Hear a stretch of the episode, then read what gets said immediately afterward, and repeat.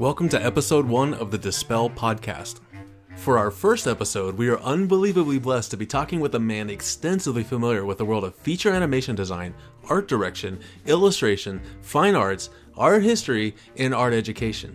In 2011, I was fortunate to attend his composition and cinematography class at the Concept Design Academy in Pasadena.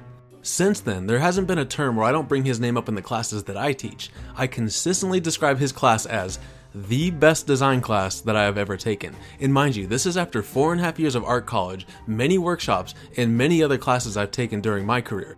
I feel confident in saying that most of us working professionals and obviously current students could very much benefit by learning from his lectures. I really don't think it's sunk in far enough that Mr. Perkins' design class was exactly what I was always looking for. It was like being taught proper visual grammar. He takes everything you know, things you may not know, and puts them all into an extremely orderly toolbox, where everything has a clear and defined label and everything is accessible even at a whim. And what I found most liberating is that he gives you the visual literacy to articulate to others and to yourself exactly what your intent is, how to achieve it, and how to pivot at any moment. He's the man that art directed Aladdin, created layout design for Oliver and Company, The Little Mermaid, Rescuers Down Under, Beauty and the Beast, and Osmosis Jones. He might have also art directed the animation for Space Jam. He was a visual development artist on Brother Bear, Bolt, Tangled, and Zootopia. And in case you didn't hear me the first time, he art directed Aladdin, uh, the, the original one. Now, unfortunately, I want to take a moment to give a heartfelt apology to Bill for the quality of the audio, which resulted in a bit of an echo. I'm very sorry. This podcast has been a huge learning process for me, and I hope everyone enjoys Bill's interesting and enlightening journey. We are fortunate to hear it in his own words. Mr. Bill Perkins, thank you very much for being here. Well, thanks for having me in. Of course, we are extremely honored to have you as our first guest. From my limited perspective, I would say that you seem to be a very thoughtful and analytical person, as well as a very artistic person. Do you see those as two mutually exclusive traits, or is that part of the same package? You know, I, I think the thing is, I think I've always been kind of an observant person just because I was the youngest of four kids. And, you know, my brothers, if they if they got in trouble, I knew how to get out of it, and uh, I would just watch what was going on around and and uh, kind of react react accordingly. But it, it just kind of became something that I was, um, I guess, a little bit more analytical about things. Interesting. And, and I know that that a lot of artists are much more intuitive, but I think the thing is, that for me, what I've learned is that we work with both sides of our brain. So, and and the the critical thing for me is is that we need both.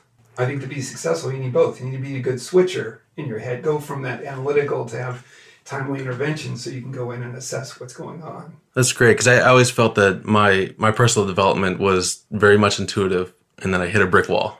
Yeah, and I was never I was never academic student, so it was an interesting segue to have to be academic about what was my you know passion and hobby. Yeah, if if if you are mostly analytical, you will hit a wall. You'll hit walls all over the place. What I found is oftentimes if you're if you're working intuitive, you're sensitive to the images around you and you're looking at the images around you and you're emulating the images around you.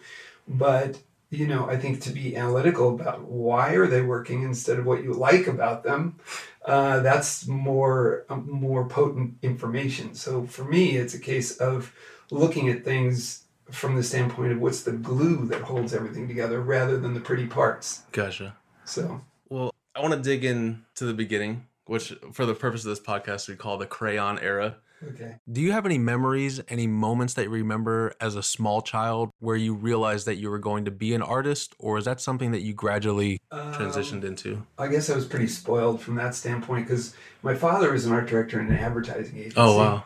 And my mother was a fine artist, and so it wasn't uncommon to wake up on Saturday mornings to the smell of bacon, pancakes, and paint there because she painted in the kitchen. you were steeped in it. wow. and so, you know, that was just kind of a normal thing. And, you know, it's kind of growing up. Um, I was interested. My brothers, I have two brothers, one sister, and I was, uh, you know, I played baseball and did everything the same as they did. But I think at a certain point, uh, I was more interested in in art and they weren't, and they give me hell for that because when I didn't want to play ball anymore, I wanted to go paint and draw. They're just like, "What? Are you some kind of baby?" but uh, you know, that's kind of came with the territory. But I, I do remember important things. I think that one of the pivotal things was yeah, I was interested, and I remember from my mother. You know, when you get in the car and drive somewhere, we drive somewhere and play games in the car and you know license plate games and stuff like that. But she would she would say, "Well, what color is that?" And how oh do Oh my gosh. it? And you know, so then I was looking at her palette, and she would just say, you know, what color is that? And what color is that? And what color is that? Well, what color is the sky? Well, how would you mix that blue? You know, that kind of a thing. Was So she doing this to all the kids, or was it she knew that you had an affinity for it? and- I got her. She got a response out of me. it's So- mo- it's red, mom. Leave us alone. We're playing baseball. That's right. That's right. And and I think it was you know that was one one memory that I have that um, you know was really good because it just made me look at things and not just look at them but then look at them and put them in the terms of a palette. You know what would that mean? How would I how would I get there?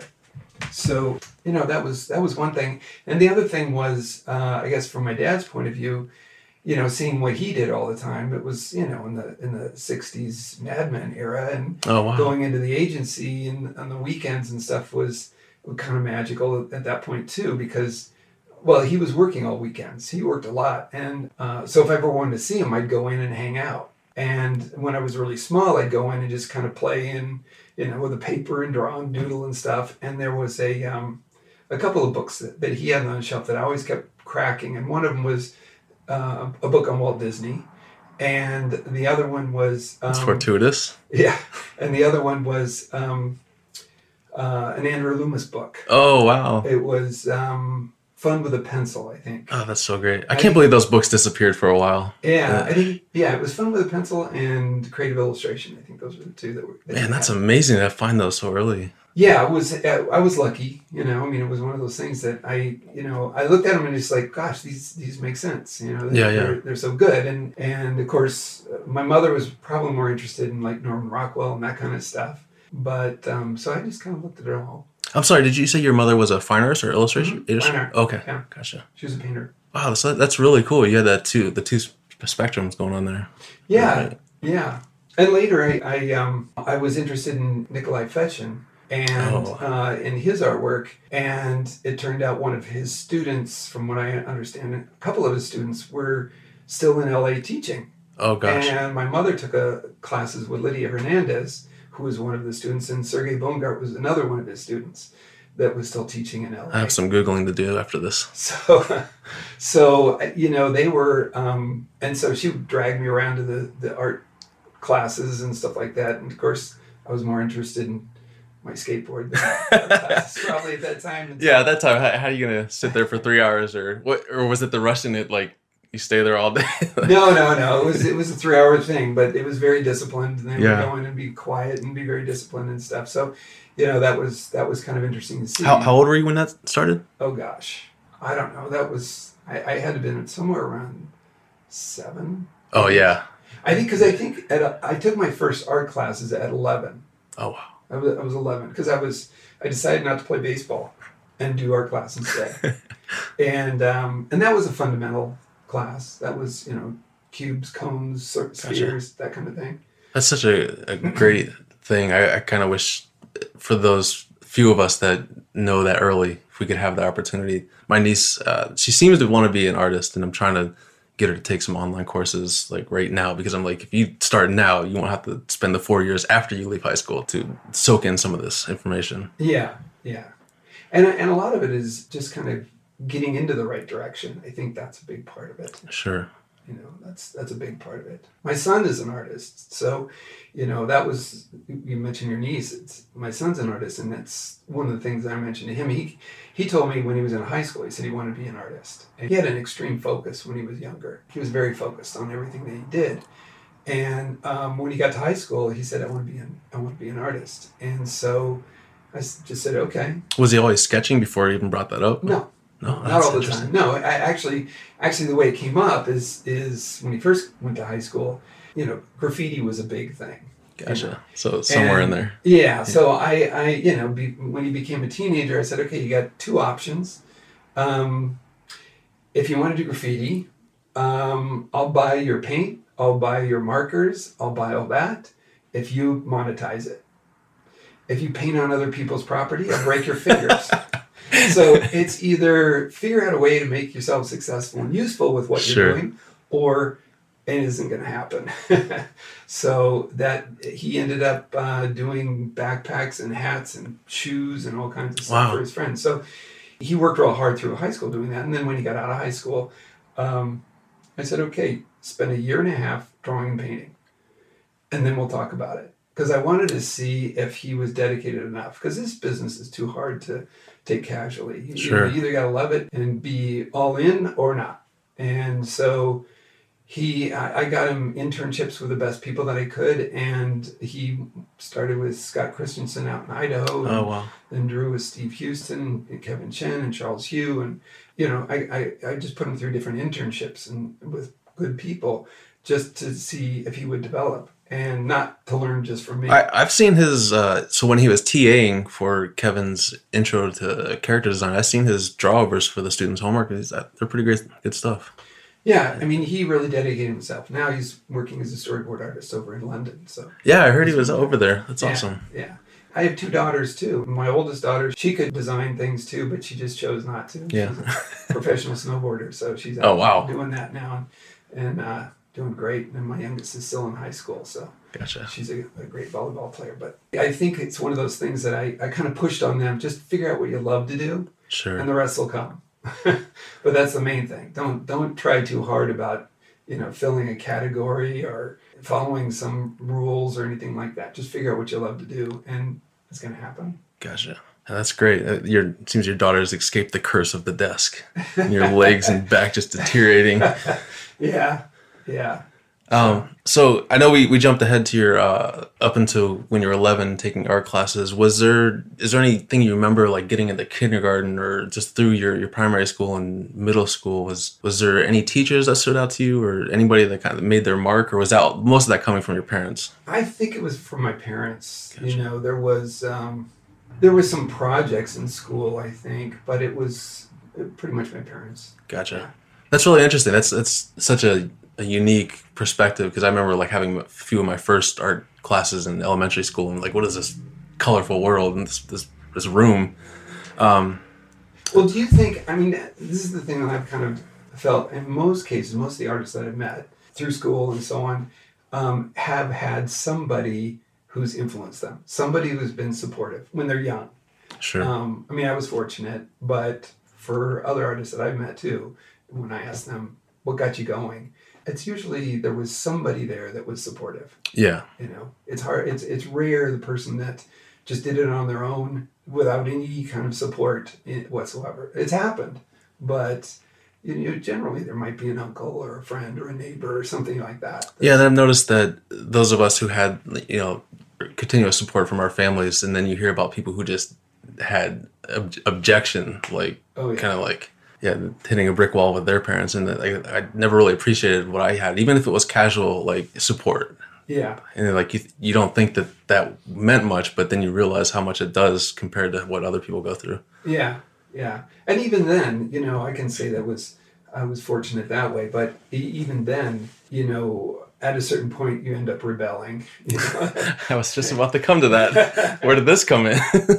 well, I, I think the thing was, is uh, for me, it was it was when I got to college because I was I was going through my first job was working at um, at a camp during the summer over in Catalina, and so I went over there to work. My parents were going through a divorce, so I had a chance to go over there and work for the summer. So I kind of got out of the way, and but that was my first full time kind of a job. You Gotcha. It was a summer job. you were a teenager or I was in junior high school. junior high? Okay. And the winter before, I started a little business of painting windows at Christmas. Oh wow. So that was I was it's like temper paint on glass. yeah Gotcha. yeah. So I you know I went down and got some crappy temper paint and you know painted up a couple cards and I lived in Glendale at the time and I went up to Montrose on my bike and started knocking on doors and they said no no and they looked at me and laughed a lot because I was too young and and then someone said okay and I did one window and then the That's amazing. I would have never. That would have never crossed my mind. That's so cool. Well, I think it was probably the advertising side, but my dad Yeah. was really good at lettering and stuff, and so, you know, I was always watching him do that, and I just thought, well, I could do that, and I saw, you know, other people were doing it, and I thought, well, I'm going to do that, and uh, so I I just started doing that, and it just kind of built year after year, Wow. and um, kind of taught myself how to do that.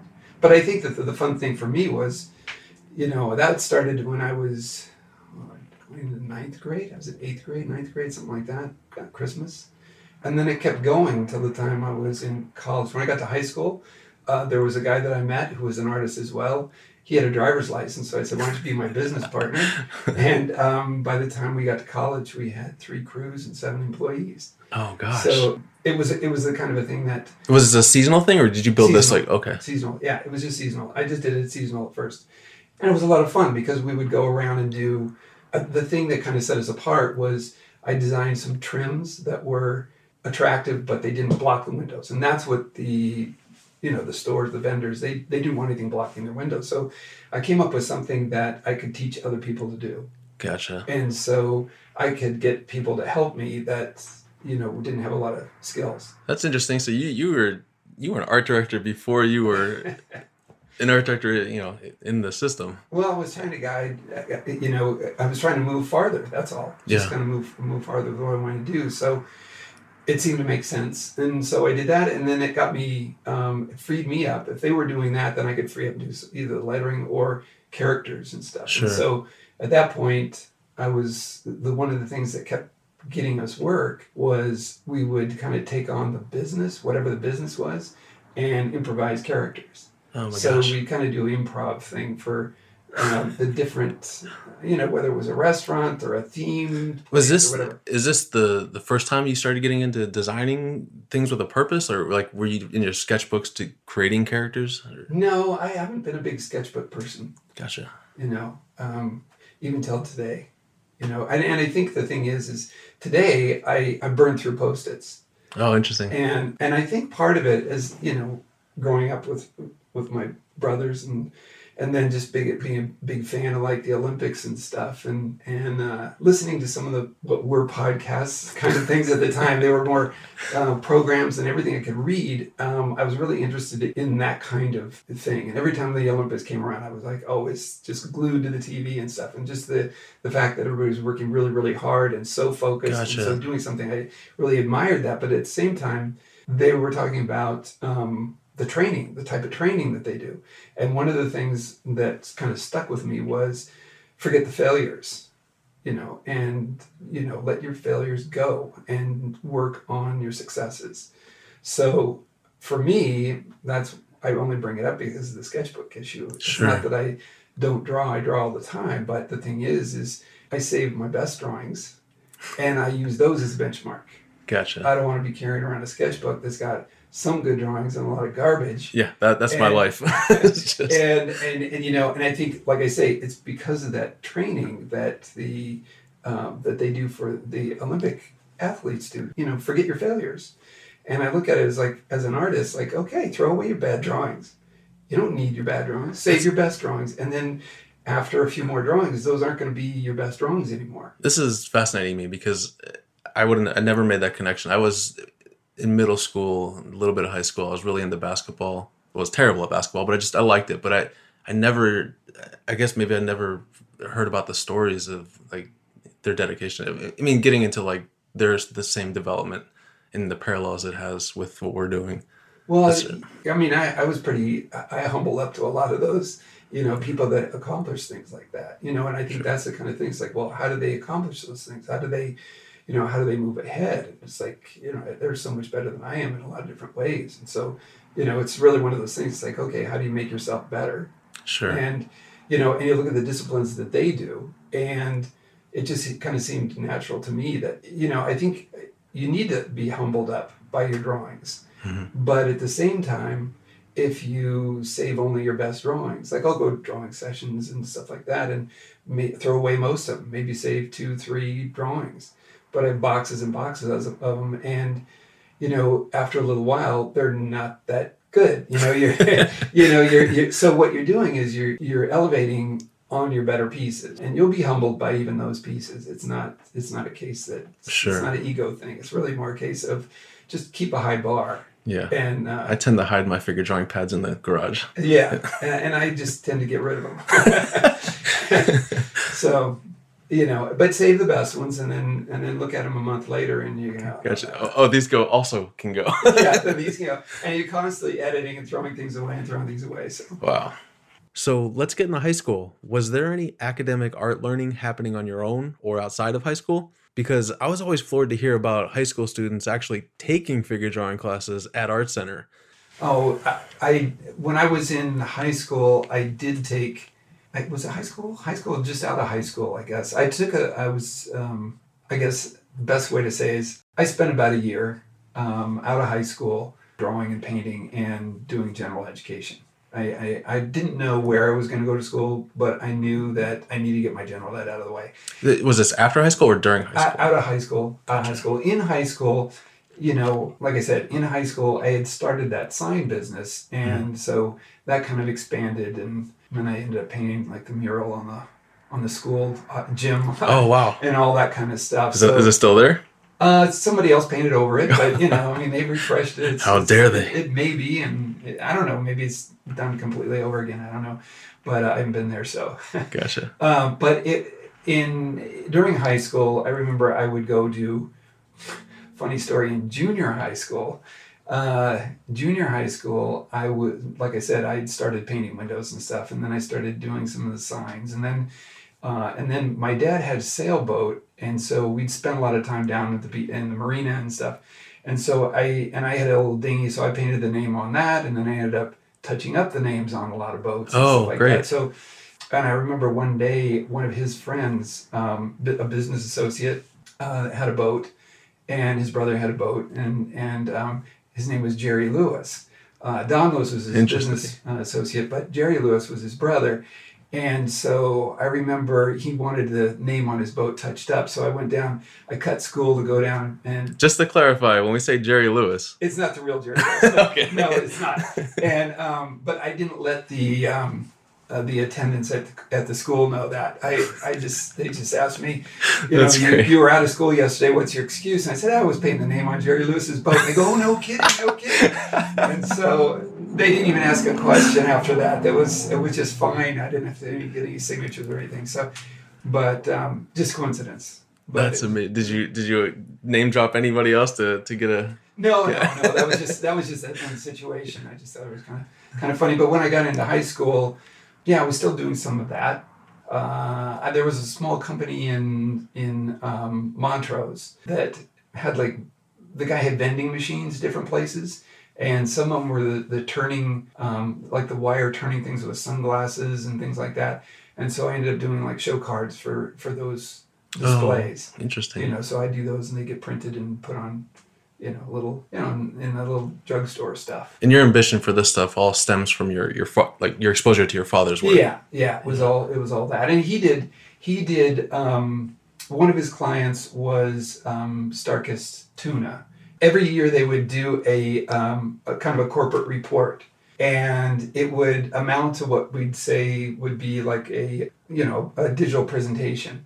But at that time we didn't have computers and so everything had to be done on on um, fadeless paper this really delicate colored paper had to be all rubber cemented down all the type was rubbed down lettering or hand lettering uh, cels were over the top and of course So these are the things projected that would use. yeah, you would see, and they would end up being shot on 35 millimeter film, and so there was a, a projection that way. They were Gotcha. a slide projection, and uh, but all the artwork had to get generated a certain, you know, like TV ratio, and it would be we'd we'd be painting Charlie Tuna and you know all the That's crazy on cels that he'd be. My dad would ink them and stuff, and so I would be just setting up cards and stuff for him. So I would go in when I was in high school. I'd go in and kind of help him when he had these big presentations. From middle school up into this point, when you're doing when you do a character like that, how much of your education is uh, I wasn't doing the characters. He was doing he was doing the characters. I was doing the setup. So I was really just doing paste up. But I was learning the business. I was learning what it takes to put things together. oh, okay. Yeah, he was doing all the lettering, the characters, and all that kind of stuff. Gotcha. And for any of the stuff that um, that he did for some other clients, if it was licensed characters, they would have to have somebody come in and approve the drawings. Gotcha. That happened with Disney and, and other companies. If you did anything for any any client that had a, a, a licensed character, they usually have to approve it. So. I see. So that was that was going in through through high school. I was kind of bouncing around with that and thinking that I was going to get into advertising. That was kind of the Yeah. Is what was that something you were excited about, or because you said at the time. At the time, I was. Mhm. You know, I thought that was that would be a great a great career. so around this time you're doing the advertising art. How was your exposure? Was it was it limited or was it broad? Like did you, like of course through your parents you probably exposed a lot of books like we heard about the Loomis books, um, but what about museums or other artists and like you're meeting in real life or trips abroad or trips to different cities? Oh yeah, yeah. I, um, I was always interested in. I, I, you know what? Actually, I guess it was, it was right out of high school. I was junior high and high school.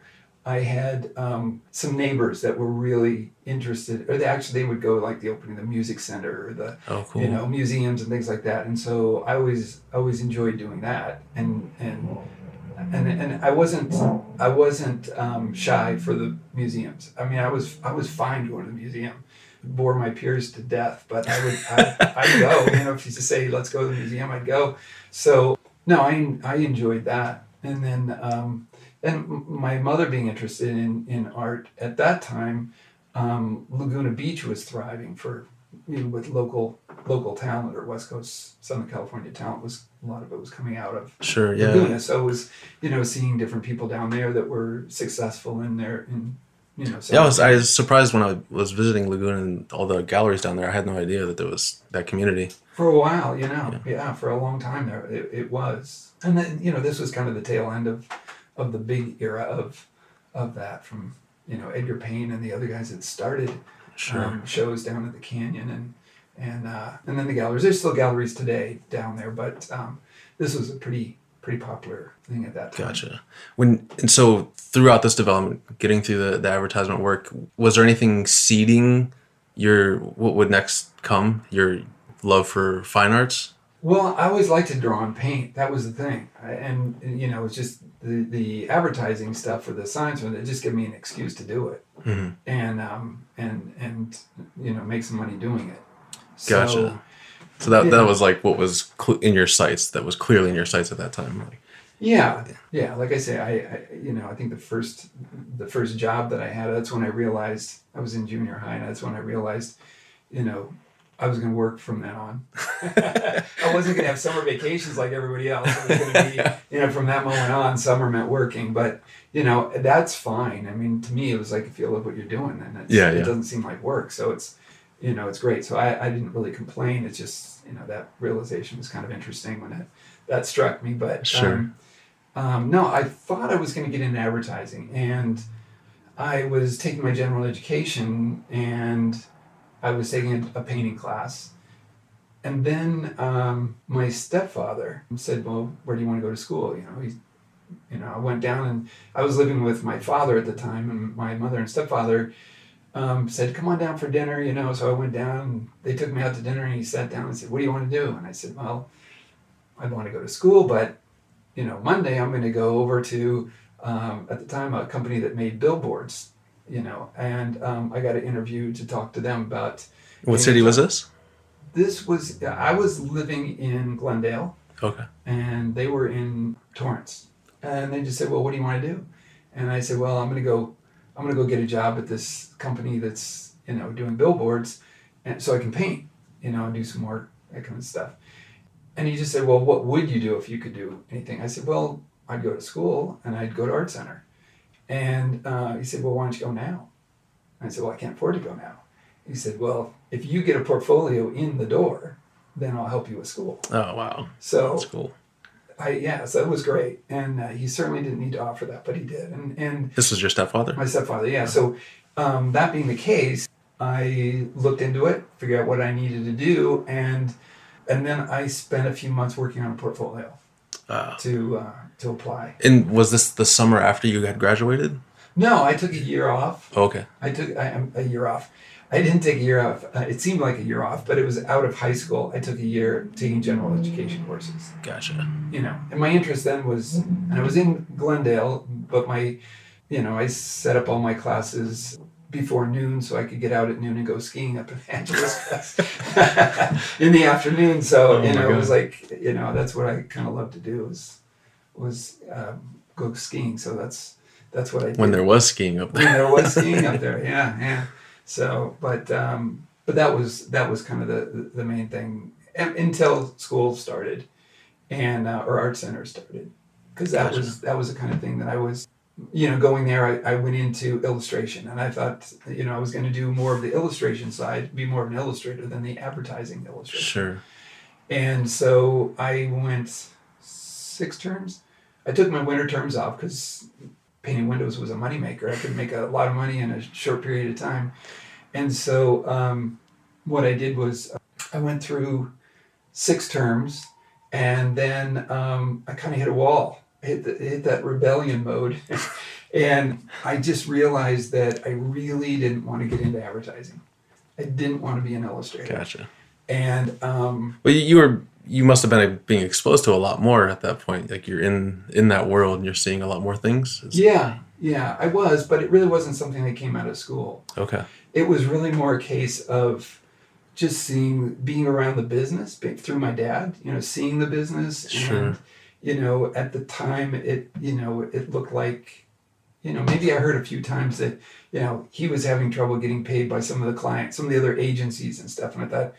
I don't want to be doing work and then having a paycheck withheld Mhm. you know, or not get it, or you know that kind of a thing. So, you know, I just kind of I remember going helping him out one time, and we had a talk, and I was there working with him, and and uh, we were down in Hollywood. He was in a big office building down there, and I told him that I wanted to paint.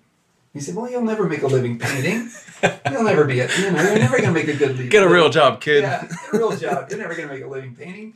You know, do advertising. And, and I said, yeah, well, in this building, for instance, how many advertising agencies are there in this building? You know, he said, well, maybe two. I said, how many people work in this building that might just buy a painting? And it was hundreds. And I thought, hey, my Oh. odds are better there. so, so I just kind of, you know, I remember having that conversation with him, and he said, "Nah, you'll never make a living, you know, selling paintings." And I and I think the thing is, is you know, one of my brothers, you know, he he did the same thing uh, as my dad did. I'd, I'd bring things up, and by the time I got to college, I realized that as I was growing up, you know, I'd say, "Hey, I want to do this," and they would go, "No, you can't do that because of this, because of this, because of this." And by the time I was in college, I was, and I hit that rebellious period. All of a sudden, I heard myself saying these things and watching their reaction, and I was really waiting for their reaction, and that would make make me act. And so I was really, I would, it, it, when, the minute they said you can't do it, that's when it turned Watch me, me. on. that's when it turned me on. I thought, okay, that's on. I'm going for it. And, and um, it's like pressing a button. and, and I didn't realize that growing up until that time. And that's when I realized that, wait a minute, you know, there's as, as soon as there's a clear challenge, then it, it's it's it becomes a clear path. Sure. You know, so it was a lot of fun. You know, after that, frustrating in the beginning of that because you know realizing all of that was was rugged. But what it did, it made me look more inward and made me look at what do I want to do because that's what I was throwing out on the table. It's like I want to do this, Mhm. and um, and that being the case, I took um, I took a year off. I needed to make a little bit of extra money too to get through, and I thought, okay, well, you know, I'll do a little bit of illustration. I'll do a little bit of work here and there and stuff like that, and I'll make some money and and you know for the year. But Gotcha. I'll give myself a year to figure out what I really want to do, and that was Before you dig into your major. Yeah, I had my last uh, my last year. I had two terms to go, and it was a little late. But I remember I I had about four or five pieces in my portfolio that they kept. I tried for a scholarship, and they were going to put them on the wall in the gallery. So that, and that was that was pretty exciting. Yeah. You're going to get your work on the on the gallery wall. And I went in to get the review, and I knew I was going to take the you know the year off. And I went in for the review, and they said, "Well, you know, we love your work, and you qualify for a scholarship, but we need to see some financial records." Hmm. And so, I you know, have five dollars in my pocket. yeah, I asked, and because my dad claimed me as a dependent, um, I told him that I needed his financial records. He said, "No way."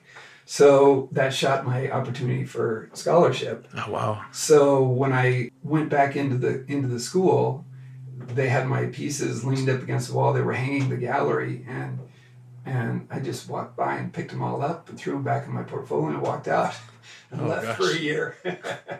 I'm And- sorry. It's a, Yeah, it was a a little, little bit of a roller coaster. It was a roller coaster, and I just, I, I just, I thought, okay, well, I'm gonna go figure out what I want to do.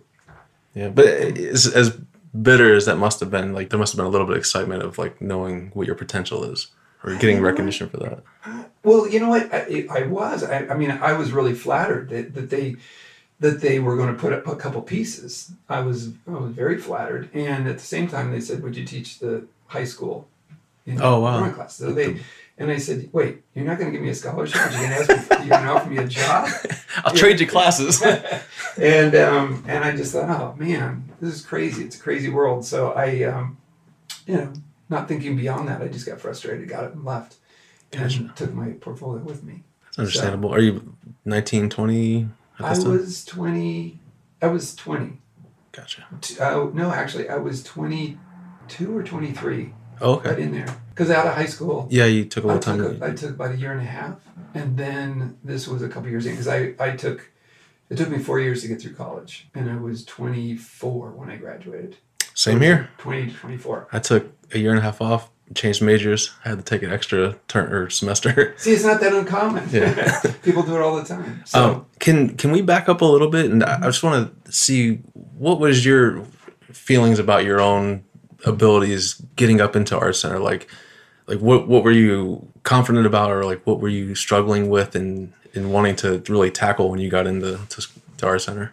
um, you know, I, I, Art Center was a dream. I was terribly humbled by, by that. Yeah, I bet. I mean, every, you hear that from a lot of people. yeah, yeah, and and um, I guess I you know I enjoyed what I was doing, just so I just kept doing it. I didn't look back. It was really more a case of just keep doing it and working Mhm. hard, and that's that was kind of the focus. At least that's where I looked at it. I think maybe I wasn't looking at a bigger picture, Gotcha. but I wasn't weighing myself against a bigger picture. I was, you know, before I went to art center, I wasn't I wasn't really. I figured I was learning, and that was it. I Mhm. didn't really, you know. I mean, I felt I felt like I could draw and paint pretty well compared to my my peers in high school. sure. But you know, there was only a few people that were uh, in high school that were interested in doing that. So you know, there was a, a little you know group of people there. But outside of that, you know, it wasn't. And and and even then, that was pretty casual. We were all doing stuff on our own, pretty much. I see. I was just thinking, like, considering how uh, thoughtful your your classes are. I was just wondering if like you were tackling your education at that time in the same way, or is that something you developed like getting into the animation industry? Oh no, no. I um, I think that you know, I, I went through high school. I lived with my dad during high school, and he was never home. I mean, like I said, he was always working. So you know, if I wanted to eat, I had to learn how to cook. If I wanted to clean clothes, I had to do my laundry. You know, if I wanted to clean a house, I had to go clean the house. So as my friends were going out and doing a lot of stuff, I was you know just kind of taking care of the business. Gotcha. But at the same time, um, and that kind of gave me that kind of practical side. It's like, okay, nobody's going to do it for you. Get up and do it. And so I think that's one of the things that I was, you know, kind of straddled with that kind of helped me jump into trying to figure stuff out because nobody's going to hand it to you. There's no, Sure. you know, that's that's what I found is nobody's. I mean, I did have mentors. I had I had some great mentors in college, and I think the first time that I really studied was an art history class in junior college. I had to get a um, because I really didn't I didn't really learn how to study until that time, Interesting. and um, it was the instructor made it so interesting, you know, with personalities and the people. It made me want to read more about the artists and and understand a little bit more about their lives and things like that. And so that got me more interested, and and I actually you know taught myself or learned how to study at that To- point. to me that's that's kind of the point of this podcast i always like to find out like what moment in time or what avenue brought us to this these certain points where they kind of leap us to the next plateau either whether it's in terms of our learning and development or education in general Well, you know, I was aware of, of a lot of artists since I was a little kid. You know, there's a, a good number of artists that I was aware of through my mother uh, and some my father. But I think the thing was, you know, when, when, like I said, when I took art history class, that's when I really started studying and really started enjoying studying and you know and finding more about these people and their lives Sure. and what they did and uh, what affected them and and stuff and you know because I'd seen some of their work in museums and you know you see these iconic images like well how did how did they do that you know that I was interested in their story Yeah, So- I remember our art history classes. Like they're all really fascinating. A little bit too early in the morning for me, but I remember when I hit the history of illustration class and I found out about all these golden age guys I I had no idea existed. Like that was kind of my moment for that. Where it was like, who are these people? They, it, was a, it felt a little bit closer to home because like they're like just a generation or two removed, right rather than you know Van Gogh. Or right, right. And I think um, growing up as well, I, I was fascinated by the, the the story of Disney Studios, the innovation and all of that. Because that was what I was reading in the books. It's like, you know, they they'd say, well, we want to make it more re- realistic, and you know, and one of the animators or one of the layout guys might say, hey, we want to do this, and you know, it seemed like Walt would say, "Fine, go to the machine shop and figure it out." You know? and they would create an optical printer. They would create a, a multiplane camera, and they would, you know, they they they would build what it took to capture the the thing that they imagined. And I think that was a that was so powerful. and you started reading about that animation history in middle school. Oh yeah, But- yeah. yeah. And I, like I said, I lived in Glendale, and there were a couple of um, animators that lived on the block that worked at Disney. Um, Al Taliaferro lived down the street, Oh my gosh. and every you know every Christmas there'd be a big cutout of Mickey Mouse, Mickey and Minnie on the on the lawn out in front of his house, and and uh, there was another one that lived up around the corner, and then um, the Walkers lived down on the corner. Uh, that was Card Walker, who he ran the studio uh, when Walt passed away oh, and he ran the studio for a few years. But he had, um, they had a big Spanish house down on the corner, and there was a grass median in our block, and so we'd play ball or whatever, and you know, that that's time, amazing.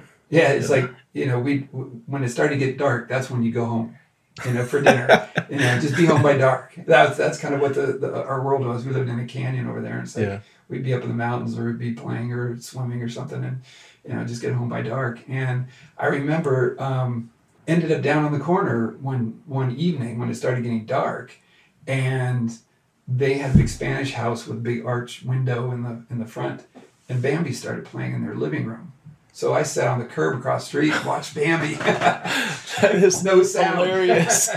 yeah Do you So- remember how old you were when that happened? oh my gosh i was in elementary school or junior high Okay. somewhere That's awesome. And then one Halloween, I remember they had uh, um, they opened their house like a haunted haunted house, and Oh man. and they had like body parts in the kitchen and stuff.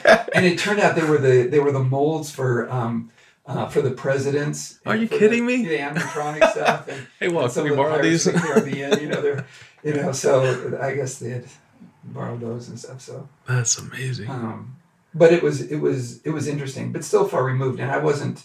I mean, I liked animation, and I was devastated when I picked up the paper one morning and Walt Uh. Disney was passed away. But I wasn't. I wasn't headed in that direction at all. Gotcha. It was, you know, I mean, I remember picking up the paper, thinking, "Oh my gosh, you know, my childhood's over." Yeah. You know, animations. There, who's gonna? There's no gonna be no cartoons. you know, I just thought that was it. So um, Well, luckily that wasn't the truth. yeah, yeah, no, it was just my crazy kid perception. so, but um, well, um, just to give the listeners some context, uh, what what was the year that you started at Art Center?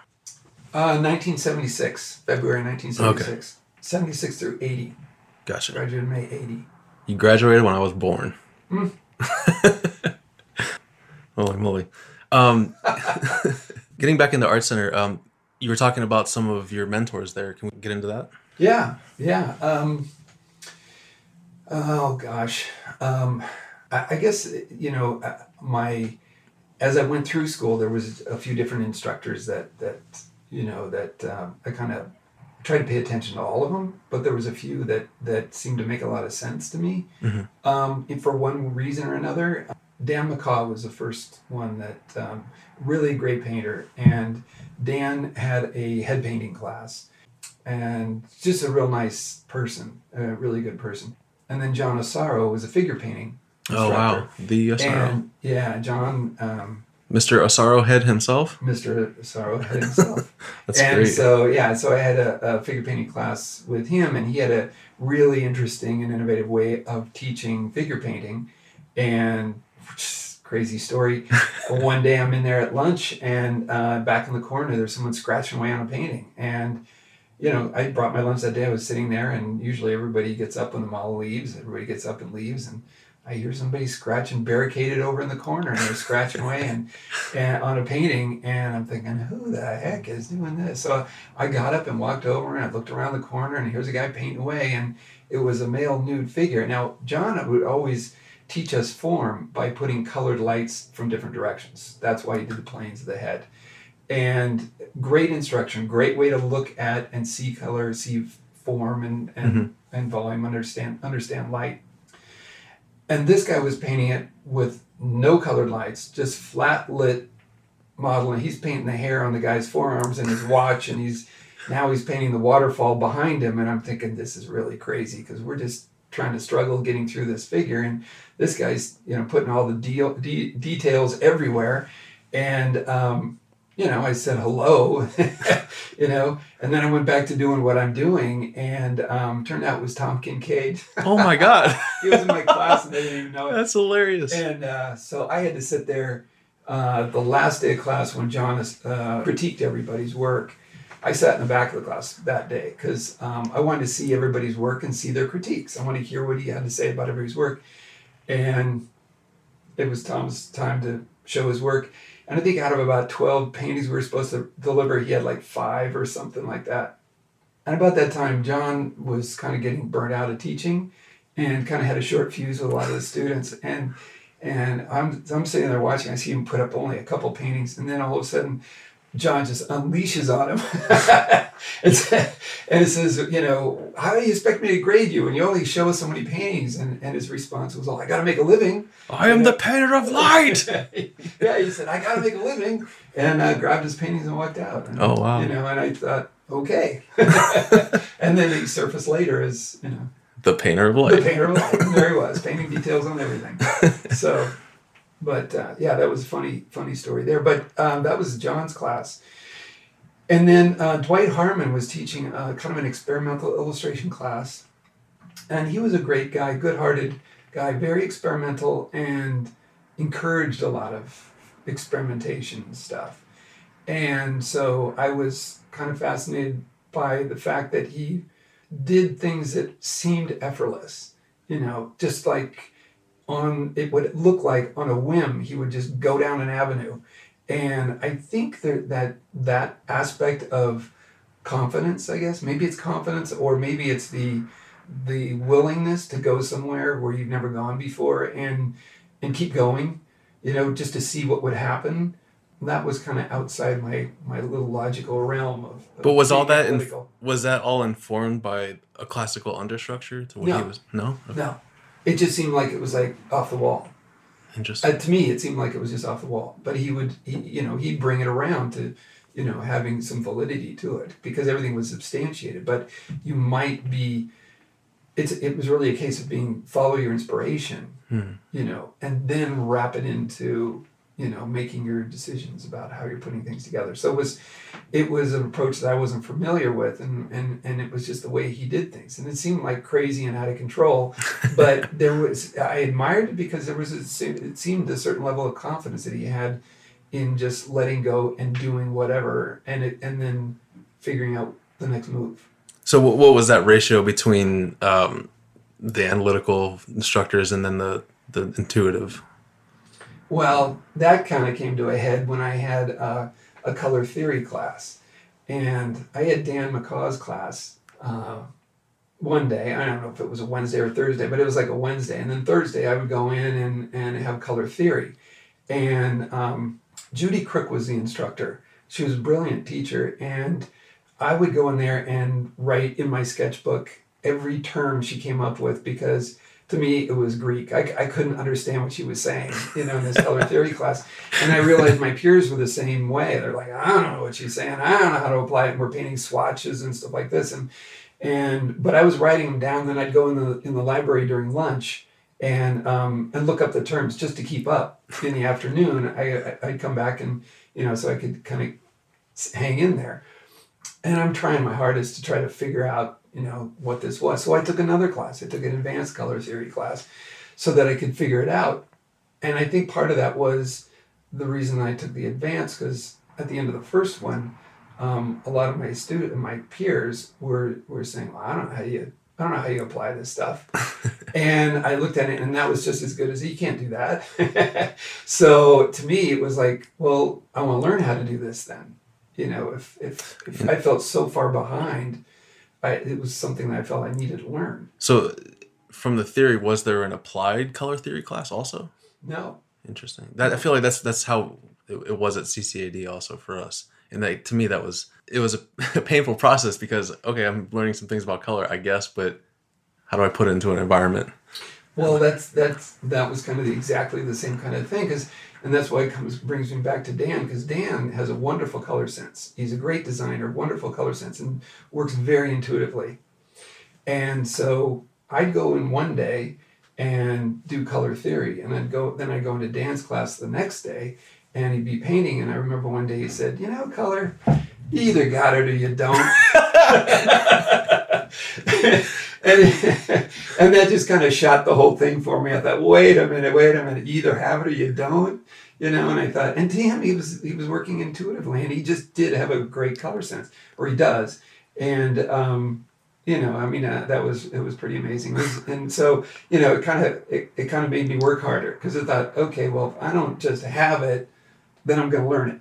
And sure. Then, you know, that's when I put my head down and I just thought, okay, this is I'm just stubborn enough. so did you learn any applied color from Asaro or how how how light worked? Gotcha. That was that was what John was doing was how light worked. Okay. And of course, working that way with vivid colored lights, color mixing came along with that. Oh yeah, so you, you picked up a lot just just because you have to. Yeah. You know, just just because you have to. So it was good that way. So are these mainly painting teachers and were there any figure drawing instructors that, that really spoke to you? Yeah, you know, I had a, a couple of different approaches, and I think Harry Carmean was figure drawing instructor. Um, Jack Leynnwood did figure indication, and what's figure indication? It was more more drawing for figures for illustration. It was more gotcha. illustrative. Um, so is that more about abstraction and getting an iconic read, or a clear read, you, gotcha. you know, and mixing up your medium a little bit. Okay. And then there was another instructor there that um, uh, she taught. She was teaching kind of an experimental uh, process, um, but I say experimental. It really wasn't. It was just more uh, exploring your tools, you know, and so you know what kind of marks you put down. That was kind of interesting because there were three different approaches going on there, and you know, so it, it, it started making me focus on the marks I was putting down mm-hmm. and realize that myself, like everybody else, after taking um, Harry Carmean's class, I realized that, and taking these other classes, it was then that I realized that um, we were all, we would go like Harry's, Carmean's class and all try to draw like Harry. Okay. and then you go to another class and you try to draw like that instructor. And it made me question what am I really learning if I'm mimicking, mimicking, mimicking. Oh, sure. But what am I really learning, you know, here? And it kind of came to a head. There was another instructor I had, a fine art instructor, uh, Peter Liashkov.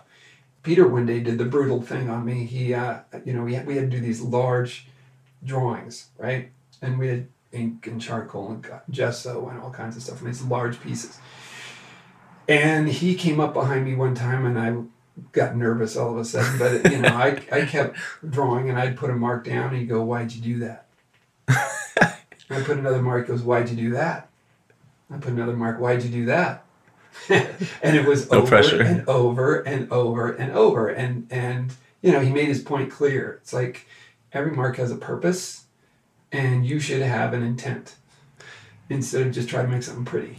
It took me a long time to figure that out. I, I there's so many paintings early in my development where I was just running in circles, just yeah. mushing things around. Yeah, yeah, and I and I think that's true for for a lot of us. You know, I think you know at, at, at some point you kind of hit that or get inspired to go through that. Sure. You know, and I was lucky enough to just have someone just confront me with it right there on the front doorstep, and and the realization of of you know is learning just mimicking.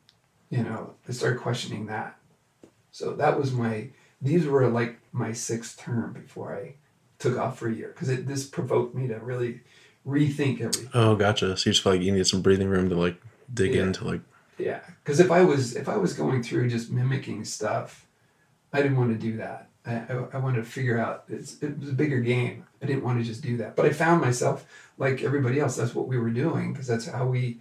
That's seemed to be how we were learning a visual medium by just mimicking those visual marks, you know, rather than understanding what the intentions were behind those marks. So I'm a little foggy on um, what what exactly they were teaching. If I compare what I know about your class and Kevin Chen's class, like I feel like you guys really dig into the nuts and bolts and like the underbelly of things, being able to construct something.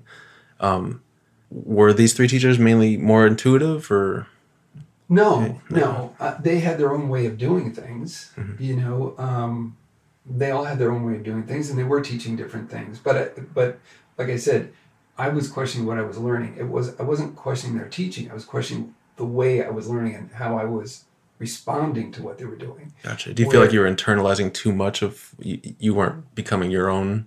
No, I, I, I was still kind of looking outward. I wasn't really looking at myself. Okay, You know, I think this through this whole time, I wasn't really looking at myself. I was kind of looking at, in awe of everything around me and just kind of responding and reacting. And I think that's why I was reacting. Here I was at this expensive school and these great instructors, and I'm just reacting. And I'm not, uh, I was started questioning that, you know, that, that I was only reacting and I wasn't, I wasn't, um, I was trying to listen and pay attention like I, I, the best I could, but I realized that my responses were just mimicking, Mm, you know, and everybody's were. I mean, that's kind of the way a lot of people bounce through school. Is, Yeah. is is through, you know, just show me some examples and I'll and I'll do it, you know, and I'll get a grade and move on, and uh, and that's when I learned to just, you know, during that that year off, that's when I just thought, that's no way to learn. That's no way to teach. I didn't think I was going to teach at that time. I was just learning, you know, but. in that year and a half off, were you uh, going to just open sessions for for art classes or like figure drawing, or, or just doing studies on your own, going out and painting landscapes? Well, yeah, we did out, went out and painted landscapes, and that's kind of a whole story on its own. When I I was going to take took the semester off, and um, let's see, it was September, and so what I did was I took the fall term off, and so I had about a month. I started to do some illustration work, just little freelance things that popped up. So I started doing a few things, making a few dollars there. And then uh, just before Thanksgiving, uh, a neighbor around the corner um, who I didn't know, but I I knew his wife was a friend of the family and friend of friends and all that kind of stuff. So anyway, um, they stopped by and he was terribly shy, and so she did all the talking, and I was out mowing the lawn in the front yard, and and she said, "Well, can you help my husband out and frame some pictures?" And he does these watercolors, and would you? He's having a show on Thanksgiving. Would you, you know, frame some pictures for him? I said, "Sure." My mother worked at a at an art store in Montrose. You know, That's very handy. Part time, yeah. And so I learned how to mat and frame things. So you know, when she asked, I said, "Yeah, I'd love to." So I went over into this guy's house, and he lived around the corner and in this big castle, and um, and he was making a living selling his paintings. Oh, nice. And I thought, okay, you can make a living selling paintings. and so that opened my eyes really big right at that point. And he was doing these little watercolors, and he would uh, he had a little area in his garage set up to frame. So I went there for a couple of days, and he would come in and, and hand me a couple paintings, and he had frames and mat board and stuff laying around. And he had everything down to the wire. He had he figured out how to take he painted on an illustration board and he used the, uh, the mat board he would cut into increments take the centers and cut into smaller images. There was like virtually no waste. Oh, i mean this guy had it down so tight and the frames were odd sizes because that's the way he could do it. So we ordered frames you know that would allow him to have no waste and so It was just just amazing. Yeah, I'm, I'm getting stressed out thinking about cutting those angled mats. Yeah, well, it- yeah, he, he had, he had the right tools. Gotcha. Right tools, so made a big deal. So um, he would bring in a couple paintings, and I would mat the paintings, and then um, and frame them, and just about the time I'm putting wire on, and he would bring in a couple more, and and you know I'd said, why don't you just bring them all in, you know, because I I could mat and frame them pretty quick, and he'd come in with another painting, and and like you know, just bring them all in. And, and he just kind of laughed and walked out. And like I said, he was very, very shy. And then he, um, uh, he said, well, come back tomorrow because we're going to have the show. We need to hang the paintings, you know, in the house. And he's nailing them. He's having his gallery show in his own house? He's having a show in his house. castle, sorry. Yeah, yeah, yeah. yeah. he had like 14 foot ceilings uh, in the front room, right? Oh my gosh. And we're on ladders, nailing them into the walls as high as you could go, and down the hallway into the kitchen. And I'm like, "You're going to ruin your house. You're we're putting them everywhere." And uh, he had a lot of paintings. He said, "Don't worry about it. Don't worry about it." And so we're Yeah, he's getting his own gallery commission. yeah, yeah.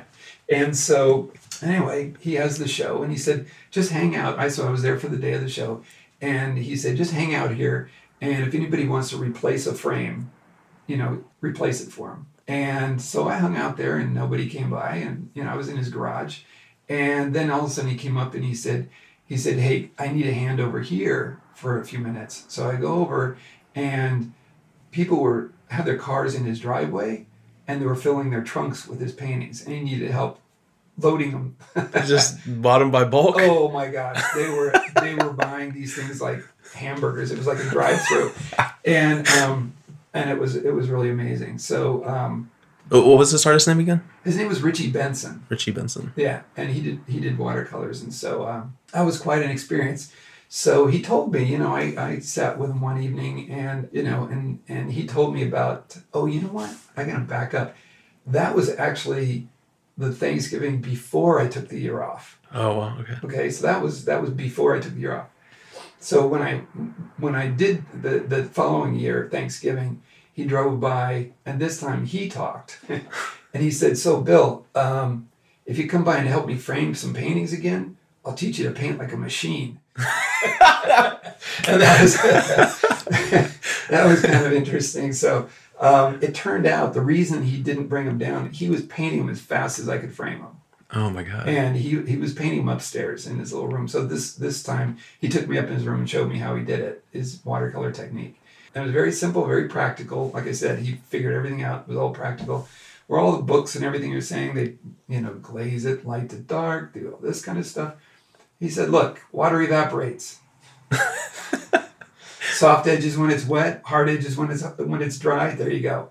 Oh, my gosh. That was it. That was the lesson. So he would do a painting by the time the paint, the water dried, wow. and so that was that was pretty much it. And he The painted Benson soft machine. hard, and so uh, soft to hard edge. And that was kind of his his process. So, but he he showed me what he had done and how he got started. So that year, you know, I took his advice and started selling paintings. Wow. I started doing watercolors and got some cheap little frames and took them, you know, uh, he he showed me like in the art magazines in the back of the art magazines uh, promoters would promote these shows uh, these open air art shows. And this was in the late 70s and he was saying yeah it's kind of dying out. It was really big in the 60s early 70s and this is like 78 78 79 and so i looked up some promoters and they were setting up these shows in resort towns so for that year i did watercolors and traveled around from resort to resort Oh, that must have been great. it was a great it was the best year and um, you know i was meeting people and and you know my dad was like "Ah, you'll never make a living doing this and i'm like okay well you know and the first show I, I'll show you, father. the first show that i did i remember um, it was a case where you know i i spent all my money bought some frames and i only had enough ga- money for gas to get home oh, gosh. so i put that in my glove box and i had to sell the painting to eat Wow. so you know, I threw some groceries in a bag, and I thought, okay, well, you know, um, I'll do what I can. But you know, uh, so anyway, I went out to the show, and I ended up meeting somebody um, out there who was really wonderful. The two, it was a couple, uh, Jay and Bev Doolittle, Um, and Bev Doolittle, people know her name because she did prints and was really big with prints, and they they did really well with their business. But um, I met them when they were just starting doing these little street shows, Wow. and they had a display that was it was beautiful. I mean, it was everything was like tailored, and I mean it was classy. Mine, I had these cheap little eight frames, you know, that I painted, and you know, lousy little frames and stuff like that, and and. Uh, so I was sitting there trying to sell the paintings, and you know, people walk by, walk by, walk by, and and uh, so finally I wandered on down, and I meet them, and I, I walked up and I just said, you know what, you guys, you guys stuff is great. Got it Paintings down. are great. Your display is great. Everything's great. And they had a crowd around them and stuff like that. And and so I talked to Jay, and he said, uh, so what do you, you know, where's your work? And I said, it's down the end. He goes, oh yeah, yeah, I like that. And uh, he said, well, you know, what got you started? And I said, I was going to Art Center. And he said, well, we went to Art Center too. And he said, if you want to get in this game, this is what you got to do. And Oh, I said, great. wait a minute. and I ran back down. I got my sketchbook and I came back and um, and I took notes. And he kind of gave me the recipe. And Oh, it, it was great. one of those moments, you know, where you're just like, I can't believe he's, you know, he's just going to give me. And you know, when you ask me to do the podcast, it's like, you know, what's the, what's behind, you know, the, the the story. What's the education? Where do you learn? This was it. Oh, I mean, he basically said, "This is the recipe," and Just um, laid it all out. Oh, he he delivered it. He talked about frames. He talked about the display. He talked about feng shui. I didn't know any of this kind of stuff. And this is like again, this is in, the late seventies. Yeah, that wasn't even a buzzword yet. No, it wasn't a buzzword. And he, and he was like, no, you have to have it open. You can't stand around. You can't. People can't walk up and feel that they're being pressured, and you have to take the the make people feel like they're seeing it on their wall at home, and and you know don't leave anything to their imagination. Give them give them good artwork, but also make them feel like they could when they look at your artwork, they could see it at home. That kind of a thing, and just the psychology of the whole thing. So I wrote it, wrote everything down, and on my way back home, I was like driving across the desert. It was in Tucson, Arizona, and I'm driving across uh, back to California, designing uh, uh, uh, displays in my lap, you know, as I'm driving home. And This is before texting and driving, right. designing layouts. doodle- doodling and driving. You know, I don't suggest it. Don't do it at home. You hear that, Don't do it in children? yeah. um, but anyway, I was excited, and and so I built some display. Got home, um, made some money, sold some pieces, bought some better frames, and then I went to the next show and I built new displays. And then I had my best show, That's great. and then I doubled what I made at the next show. Wow. And then when I got my new displays or, or built them, I, I built them custom and I tripled what I doubled. And by the end of that year, I was making as much money as my dad was in the advertising business. Oh my God. So, you know, and at that point, it was a show over in Avalon. This is all before you went back to Art Center. Yeah, it was during my year off. And so, um, My financial records are looking better. and yeah, because I remember him sitting over over across the way, uh, watching. You know, when people would come over and they were buying paintings, and I was talking to him, and he was just laughing at me. He thought it was the funniest thing, you know, that I was selling paintings out there and making a living doing it, and uh, uh, so it was uh, pretty hysterical. That's so great. Man, we I would have never known any of this. This is awesome stuff. Well, you know what? It's it was it was kind of the road that I took. I to find what I wanted to do, and at that point, I realized, you know, I like traveling and painting, and so that was that became, you know, and and I think the thing is, I had a lot of stress when I was at Art Center, like most students do in school. You know, there's a lot of stress, Sure. and um, during the year off when I was painting, the other thing that I was doing is going to museums a lot. And I learned one thing, the best thing, I think, during that year uh, was that my competition wasn't in college. It, it, my, my peers were not my competition. Gotcha. Uh, my competition is in the museums. My competition is the best of the best. It's the, it's the, it's the lifetime legacy that people have. Yeah, it's the reason why Norman Rockwell always make me feel inadequate. yeah, yeah. I, I mean, really, that's that's you know what they've put down in their careers. That's that's the competition, and we're just here to help each other. you Sure. know, just get the become the best we can, and so that's that. I kind of learned that that year off. No stress. Stress was gone. That's and, great. uh, and so yeah, then I was going to go back and finish up.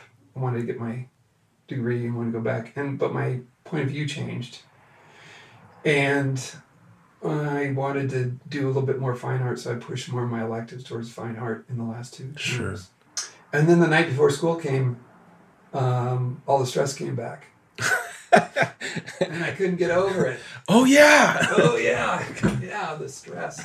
and so I sat there and I was just like, I, my girlfriend at the time was was talking and I was I had that thousand mile stare and I wasn't doing you know nothing was sinking in my head, and so um, she was talking. The next thing I know, and I was I was living at my mother's house at the time, and I'd gotten sick at school or when I was in school I'd gotten sick, and so I I moved in over there because I couldn't pay the rent. And I was out of school for a month, out of work and stuff. So I was kind of making my way back from that. Um, so I stayed there for that next year. And then I was sitting in my room and she was talking to me. And I got up and I walked in the garage and I grabbed my portfolio because I had a little desk in the garage. And I grabbed my portfolio that, you know, got me, uh, it was my illustration portfolio, and a can of gasoline. And, and she starts going, "What are you doing? What are you doing?" starts going a mile a minute. No, no, no, no, no. What, what, are you? What are you doing? And I remember uh, walking down the hallway. It was like just a classic image. I, I, I walked down the hallway and she's following me. He's going. she- She's saying, "No, no, now don't, don't do anything. Don't do anything."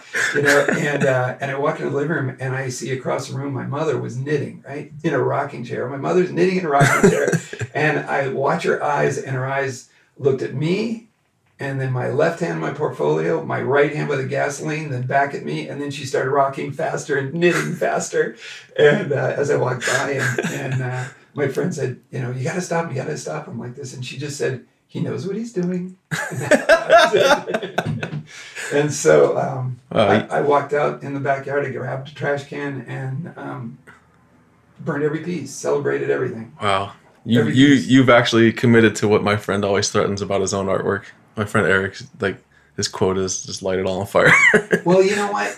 The thing was, is I knew going back, I knew that everybody was going to walk into class and say, because we had to present our work and stuff on sixth term, and and say, I'm going to be an illustrator. I'm going to paint on the side, and and and I knew uh, growing up in that business, you don't have any time on the side, you know. And I thought, I've just spent a year painting, no stress, making a living, yeah. doing what I love to do.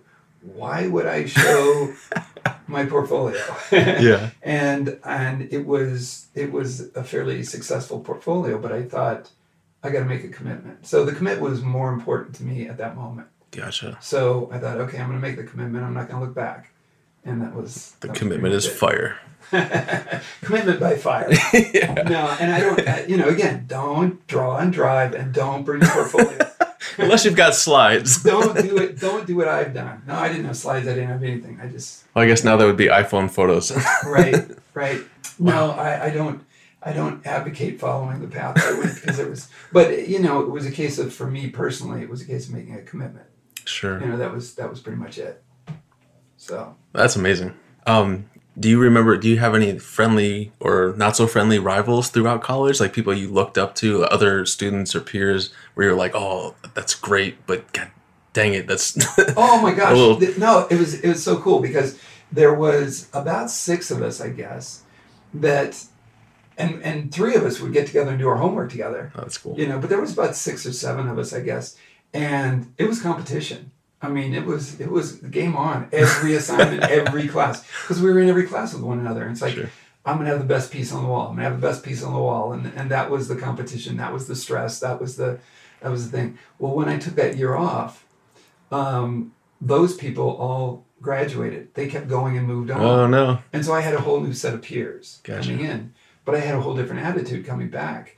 And when I came back, I came back with the attitude that I'm going to listen carefully to the assignment and fulfill the assignment the best I can, Sure. you know, and do And that, that. that's something that I wish there's this idea of- I wish I could have understood earlier through college where I'm here to learn. I'm not here to make art for a certain period of time. Every figure drawing was I got to make it a great piece of art.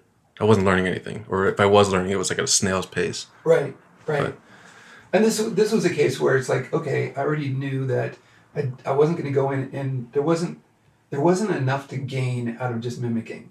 there just there wasn't enough to gain, and there was more to be offered. Sure. And then at the same time, the idea that my peers were my competition loaded a lot of stress. And so when I was looking at the museums, that was the the answer there was, you know, was the museums. It was like the best of the best. Mhm. And shoot high, go go there. And then um so when I went back, I didn't I didn't need to have the prettiest picture on the wall. That wasn't the goal. The goal really was fulfill the assignment the best I can. And um and that became the my my main Uh, yeah, I would like to point out that to me, this is such a valuable lesson for any student going to, to class now and today. Like, that's invaluable. Yeah, because it's it's it, anybody can mimic. You know, I mean, and that's one thing that I look at. You know, with uh, with the the internet. I mean, the, the difficult thing there is there's so much fan art out there, and you know, there's people that actually monetize their fan art, and Yeah. you know, and so it's it's really encouraging that way. But uh, on the other hand, it doesn't do anything for moving the craft forward.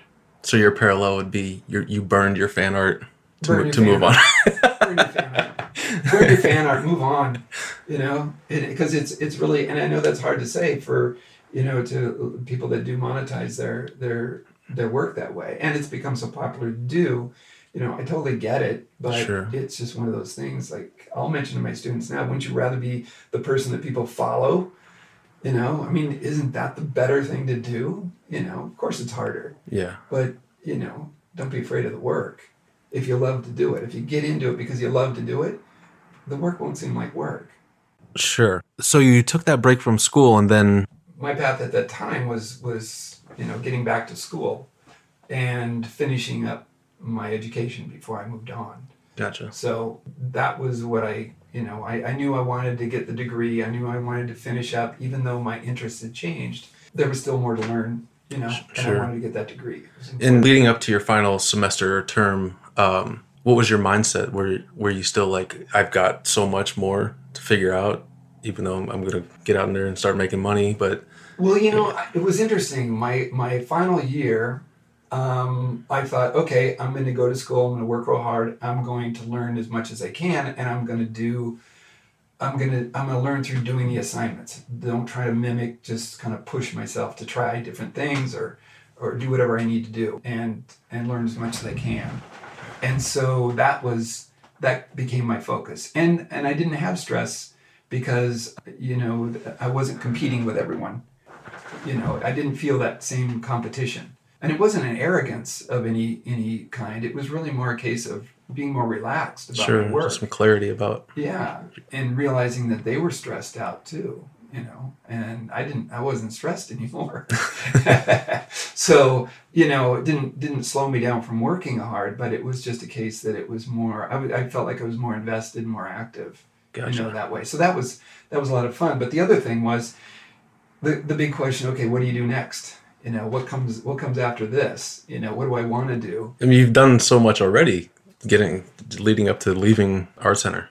yeah well I, you know there's i learned something during that year that i was kind of traveling around and painting um, that i love to travel around and paint. And and that's what i wanted to do and i thought hey if i can make that successful I, i'm going bigger scale. I just want to go bigger scale. So when i graduated of course i didn't have any money you know i had spent the money with, with school and stuff and i didn't have much. And so my friends were getting agents and, and working for agencies and getting agents and, and a couple of them went to Disney, a couple of them went into animation, uh, a number of them went into advertising and so on, or did freelance illustration. And I went to an accountant and I said, How do I write it off my taxes and travel around the world? And I found one. I said, Look, I'm a, I'm a painter um, and I want to go around the world and paint. And how do I make a living doing that? And so he told me. And so that's what I did. Wow, And it was that's impressive. I would, there's yeah, there's so much about your story that I just I never I didn't have the foresight like to go to an accountant and be like, let's make this happen. well, yeah. I mean, it really, the thing is, is, is even then before the internet, when I got out of school, uh, what I did, the first thing I did was I thought, okay, well, um, John Asaro, I graduated. I remember at the ceremony, John Asaro came up and he said, "Hey, Bill, congratulations! Now go learn how to paint." so, you know, I got these guys keeping me humble all the time, right? Wow. And uh, and I become turned out I lived around the corner from Dan McCaw, and we're still good friends today. And you know, he and now his sons and stuff. uh, I'm humbled by what they do all the time. Oh wow, So, the artist you know, they're great, and and um, so we all stay in touch. But anyway, that was that was one of those things. I just thought, okay, well, it's going to take some hard work now, working on my own painting and uh, becoming a better painter because I wanted to get into galleries and and go that road. And you know, the little traveling show didn't. You know, I want to go bigger than that. So, um, not having much money, uh, I went down and I took this uh, accountant's advice, and I found a gallery that was interested in having a show because that was what he said. You have to have a show based on a trip Oh, because then your trip becomes gotcha. It's validated. yeah, yeah. And so you need to organize it ahead of time. You can't just go somewhere, do some paintings, and sell them. Then that wouldn't that wouldn't be you have, Write it off. yeah. You have minimal minimal write offs if you do that. But if you're you know if you organize it in a way that this is this is your business and it is detrimental to go there, that's part of the the you know what everybody's expecting and stuff. So, do you have to advertise beforehand? Mhm. Gotcha. So I found a gallery that said they'd have a show, and I said, "I'm gonna do. I'm gonna go down to Mexico and paint for a few weeks, and I'm gonna do some paintings. And you know, would you have a show?" And they said, "Sure." That's. So um, I didn't have much money, but I could afford to get on a plane, go to Puerto Vallarta, and I went down there and stayed. I didn't go to the resorts. I didn't go to any of that. I stayed downtown in a shanty little place, you know, and I was up before the crack of dawn and I was painting the fishermen and the fishing boats Oh coming my in gosh. on the beach. And I think by 10 o'clock we were drinking tequila and, you know, and then uh, taking a siesta. And then I'd go out in the afternoon and paint all afternoon. And, and, I um, could just imagine you philosophizing on whether you can write off this tequila. no, it was more the philosophy of who gets the worm. so, um, but anyway, uh, that was my first trip. So then I, I, I did that, and then and then I just uh, started going to drawing sessions. I found I found places at drawing sessions where I could keep drawing from models, gotcha. and and then I was painting outdoors all the time. So I got a job because I needed to finance this painting every day. And uh, so I went down after graduating art center with honors. I got a job washing dishes. And uh, so by this time I was 24, 20, yeah, 24. And I'm working with 16 year olds driving them home. you know, after I washed a lot of dishes. dishes all through high school and college.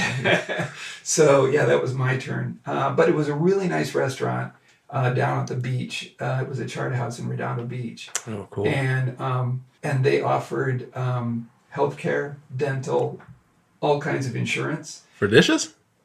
Well, if you're a waiter, Okay. but, but all the employees. They yeah. had, yeah. they So yeah, they I- wanted to be there. Yeah, I had a, I had a, I, I, I went there for two reasons. One, I was looking for a job that I could work nights, a couple nights a week, and I either wanted to work at the airport because I knew you'd get flight benefits that way, Oh. and I could get full insurance, and I knew that flight attendants could could kind of call their schedule monthly, and so I figured out the days I wanted to paint and do that. Um, That's crazy. This is amazing. um, so um, anyway, this way I could work a few nights a week and uh, make enough money to get by, and paint every day. So I painted every day, and um, and then I started to get into a couple galleries, and I met some other artists, some other local artists, and I you know continued to go, drive up the coast or drive different places and do paintings and set things up that way. And so I I got together some other artists and said, you know, we all wanted to get in. We were all young and wanted to get into better galleries, and it's like you can't get credit without credit or credibility. Yeah. know, so how do you how do you get into better galleries? And you, you know, you need an endorsement. You need to do good work. You need to get an endorsement. You got to do, or you need you need somebody to validate your work really, because the galleries they, they they want artists that that are doing well. That's, Sure. that's their thing. So I, I kind of threw the idea out to these other artists. And I said, let's let's go to Europe and paint, and let's go where the impressionist painted, and and then have a show at a museum. And they laughed and they said, "There's no way." And I thought, "Ooh, there it is again." Someone said you can't. And uh, I'm going to paint bales of hay. yeah. So um, yeah. So I, I I said, okay, well, let's get our slides together. I wrote a letter of intent, what we wanted to do, and for this show. And then we started shopping around the different museums. And the Monterey Peninsula Museum agreed to have a show for us. How cool. Um, and this was going to be in 85, February 85. And so now we had to save the money to go to Europe for three months and go paint. Must have been a lot easier to trek those supplies around back then. Uh, kind of. kind of. Well, I meant just like getting them onto a plane, and getting them to a Mhm. different country. Oh, yeah, yeah, yeah, yeah. Yeah, well, you couldn't take paint thinner, you couldn't take any of that kind Okay. of stuff. But, uh, you know, yeah, it was a little easier then. But, um, and you could buy plenty of supplies there. We didn't have any problem doing that. But um, having that show at the museum did give us better galleries. And we all got into better galleries. And that was really what we wanted to do. Um, so it was successful that way. if you if if you guys are paying attention, we're getting a little bit closer to another tent pole in his career. Well, there was a lot of stuff that happened. I mean, the, the group, just in a nutshell, we had a lot of great experiences in Europe. Um, like, got robbed the second night. Oh my gosh. Yeah, all our, all our supplies got stolen and Life experiences. camera- My camera was stolen and all kinds Oh my god. and uh, in Paris. And so we went to the the uh, police station the next morning to report it so that we could you know claim insurance on our cameras. And everybody filled out the report of what was stolen. And before I left, I had written my name on the on the tubes of paint because I bought a, a, bulk load of paint for everybody and we shipped that over. And that got stolen. And turned out that was a good thing because uh, we went to the police station and when we did, we handed in these papers and they didn't speak English, we didn't speak French, and you know, we were stumbling through it. And finally they looked at my paper and they said, Wait, Bill Perkins? Artist? Bill Perkins? I have your paint. and I'm going, look, guys, they know me here. We're gonna get into better galleries for sure. So, you know, I thought, oh, this is great. And then they open the closet door, and here's my paint sitting on the floor. It's like that's how they That's found hilarious. Yeah, so that's how they knew my name was you know, the paint on the floor. So it was really, The Bill Perkins from the Louvre? yeah. So um, anyway, it was kind of funny, but uh, yeah, we we you know marched along, and and uh, and one of the guys, when he got there, his a lot of his stuff got stolen too, and he had forgot his medicine. He had a heart condition. Oh no. and he didn't have any medicine and this was like the first week we were there we realized it and so now we're worried for him and and we're out painting a field in france and some guy pulls up in a mercedes and and says you know would you do a painting in my garden or my backyard and I said, no, Ted will. and uh, and then I see him drive to one of the art- other artists, and he must have asked him the same thing because he points at Ted. and so he goes over and asks Ted. So after we were done painting, we went over to this guy's house, and his fam- his his wife made sandwiches, and we waited while Ted painted in his backyard. That's great. And so Ted did a painting of his backyard, and it turned out the guy was a doctor by trade. Are you kidding me? No, and he he, he actually wrote him a prescription. so so he was all set. I mean that's That's unbelievable. I know, I know, but you know what? I just found when you throw yourself out there in the middle of the world, you know, and just have a good intention and just do good, your things happen like that. So it Positive insanity might happen. it positive insanity did happen and, and um, but the group fell apart um, before we ever left europe Oh, somewhere in italy the group fell apart but we did do the show that's great. show was successful successful for everyone and, um, and that worked out great but then that was in february 85 and at the end of 85 we had a recession Oh, good. so yeah. the new galleries we got into, a couple of them closed, and things just kind of went bad. So the last quarter of '85, or the first quarter of 1986, I didn't sell one painting, and I figured I got to do something. And I, I wonder what that could be. and I uh, one of one of the I was teaching a landscape painting class, and one of the students was working at Disney, and they said, "Hey, they're starting a movie over there. they're starting up on a new one, and why don't you apply?" That is just a very interesting timeline. Very interesting. I've got nothing else to say about it. No, no, it was interesting. I mean, because I, I, I, I truly was kind of following what I love to do, and without more, I wasn't looking farther down the road than just what I was sure. loving doing. Before we go any further, can you talk a little bit about what your emphasis was within these paintings? Like, 'cause I, I gotta imagine that you had some sort of intent. You had something that you were pushing for as you were building this collection of paintings, or did that switch from gallery show to, to gallery show? Well, in the beginning, it was really a case of you know the location because that's that was Okay. what was setting up the situation. My interest, as far as my paintings were concerned, was landscape painting and trying to capture that light. You know, the, the, the you know the feeling of that, the spirit of that moment. What is that? Is that moment? Because I found the paintings that I really enjoyed executing, the ones that didn't feel like a struggle, the ones that were felt fun to do, those are the ones that people they came across in the painting somehow. And so that was one of those things that I kind of looked back at uh, Dwight Harmon is you know that's the one thing he did. And and it wasn't that I was connecting those dots. It, it was until just now and it's falling out of my mouth. But uh, but it was one of those things that I just realized that you know what if you just love what you're doing people like that. Gotcha. you know, and, and just do it as the best you can. So I was interested in that, and I made a lot of crappy uh, compositions, and I was always struggling with my compositions. And But it sounded like that, like even though you were monetizing this, it was still just it was a lot about the, the learning process.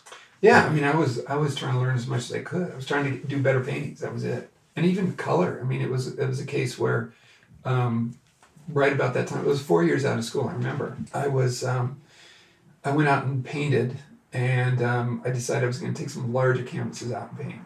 And uh, I went to the same location a few days, uh, one after the other. And I had to go, uh, I think the next night I was going to work, you know, and I was down to like 79 cents in my bank account. And I thought, okay, well, I can go in and work tonight and make some tips uh, and have a nice big steak for dinner. or I have enough for a can of soup and I can finish this painting. Oh, there you go. And so I wonder what Bill did. I went and did the painting and had a can of soup. And um, oddly enough, I brought it back and I because I was thinking, what's wrong with this painting? Because something was wrong with the painting. Why'd you put that stroke down? Yeah, why did I put that stroke down? And I thought, you know, it's not where it should be. There's it needs something. I couldn't figure out what it was, and I ended up going back into my my uh, binders in the color theory class, and Oh, realized, oh my gosh, that's what the answer was. So I found like going back and the applied color theory worked, and Wow. so and I, at that time I was sharing a studio with Dan uh, McCaw, and he came in that night for one reason or another, and with uh, an artist friend of his that was like one of his mentors, and his name was Don Putman. And so here I am sitting there with this painting. Uh, it was like 20 by 24, I think it was. And I had it there on the wall, and, and they both walk in and they go, Hey, that's a nice painting there. And, um, you know, and I'm eating my soup. and, uh, and Dan says, Hey, well, um, uh, the folks from Shriver Gallery out in Taos, they're coming out tomorrow. Why don't you keep that painting on the wall? Oh, and, cool. And Putt goes, yeah, put a nice frame on it. See if they'll, you know, see if they'll get you in the gallery. And I said, well, I don't have a frame, and I can't afford a frame. and uh, he goes, wait a minute. He goes down in his trunk. In his trunk, he had a twenty by twenty Are you frame, kidding me? and he brought it up and put it on, and I got in the gallery. So that was. That's amazing. Again, it was a, it was one of those kind of lucky breaks of being kind of in the right place and being surrounded with great people, Sure. you know. So it was it was lucky. I was lucky to do that. So And is this 86, 87? that was eighty three. Oh, 83. Okay. 83 and then like i said we had the show the gallery or the museum shows in 85 and then in 80 86 i started at disney Oh. my first day at disney was april 15th tax day oh my gosh. because I, I had to pay taxes i thought okay i got ser- i got to get serious into the gallery Speaking of taxes, aren't they due early this year? well Earlier. yeah but that was that was my uh, that was part of my interest. I actually when i had the, the first quarter that year i was thinking okay what would i do if i didn't do this? And i thought about it and i, I talked to my dad about it and i said you know i really like painting but uh, the only problem was um, you know i well i guess it wasn't a problem. I said the, the, my interest was i love painting uh, and drawing but um, and, and the fine art but I'd been doing that for six years by myself. And Interesting. just had this situation where I could never have had a, a museum show by myself.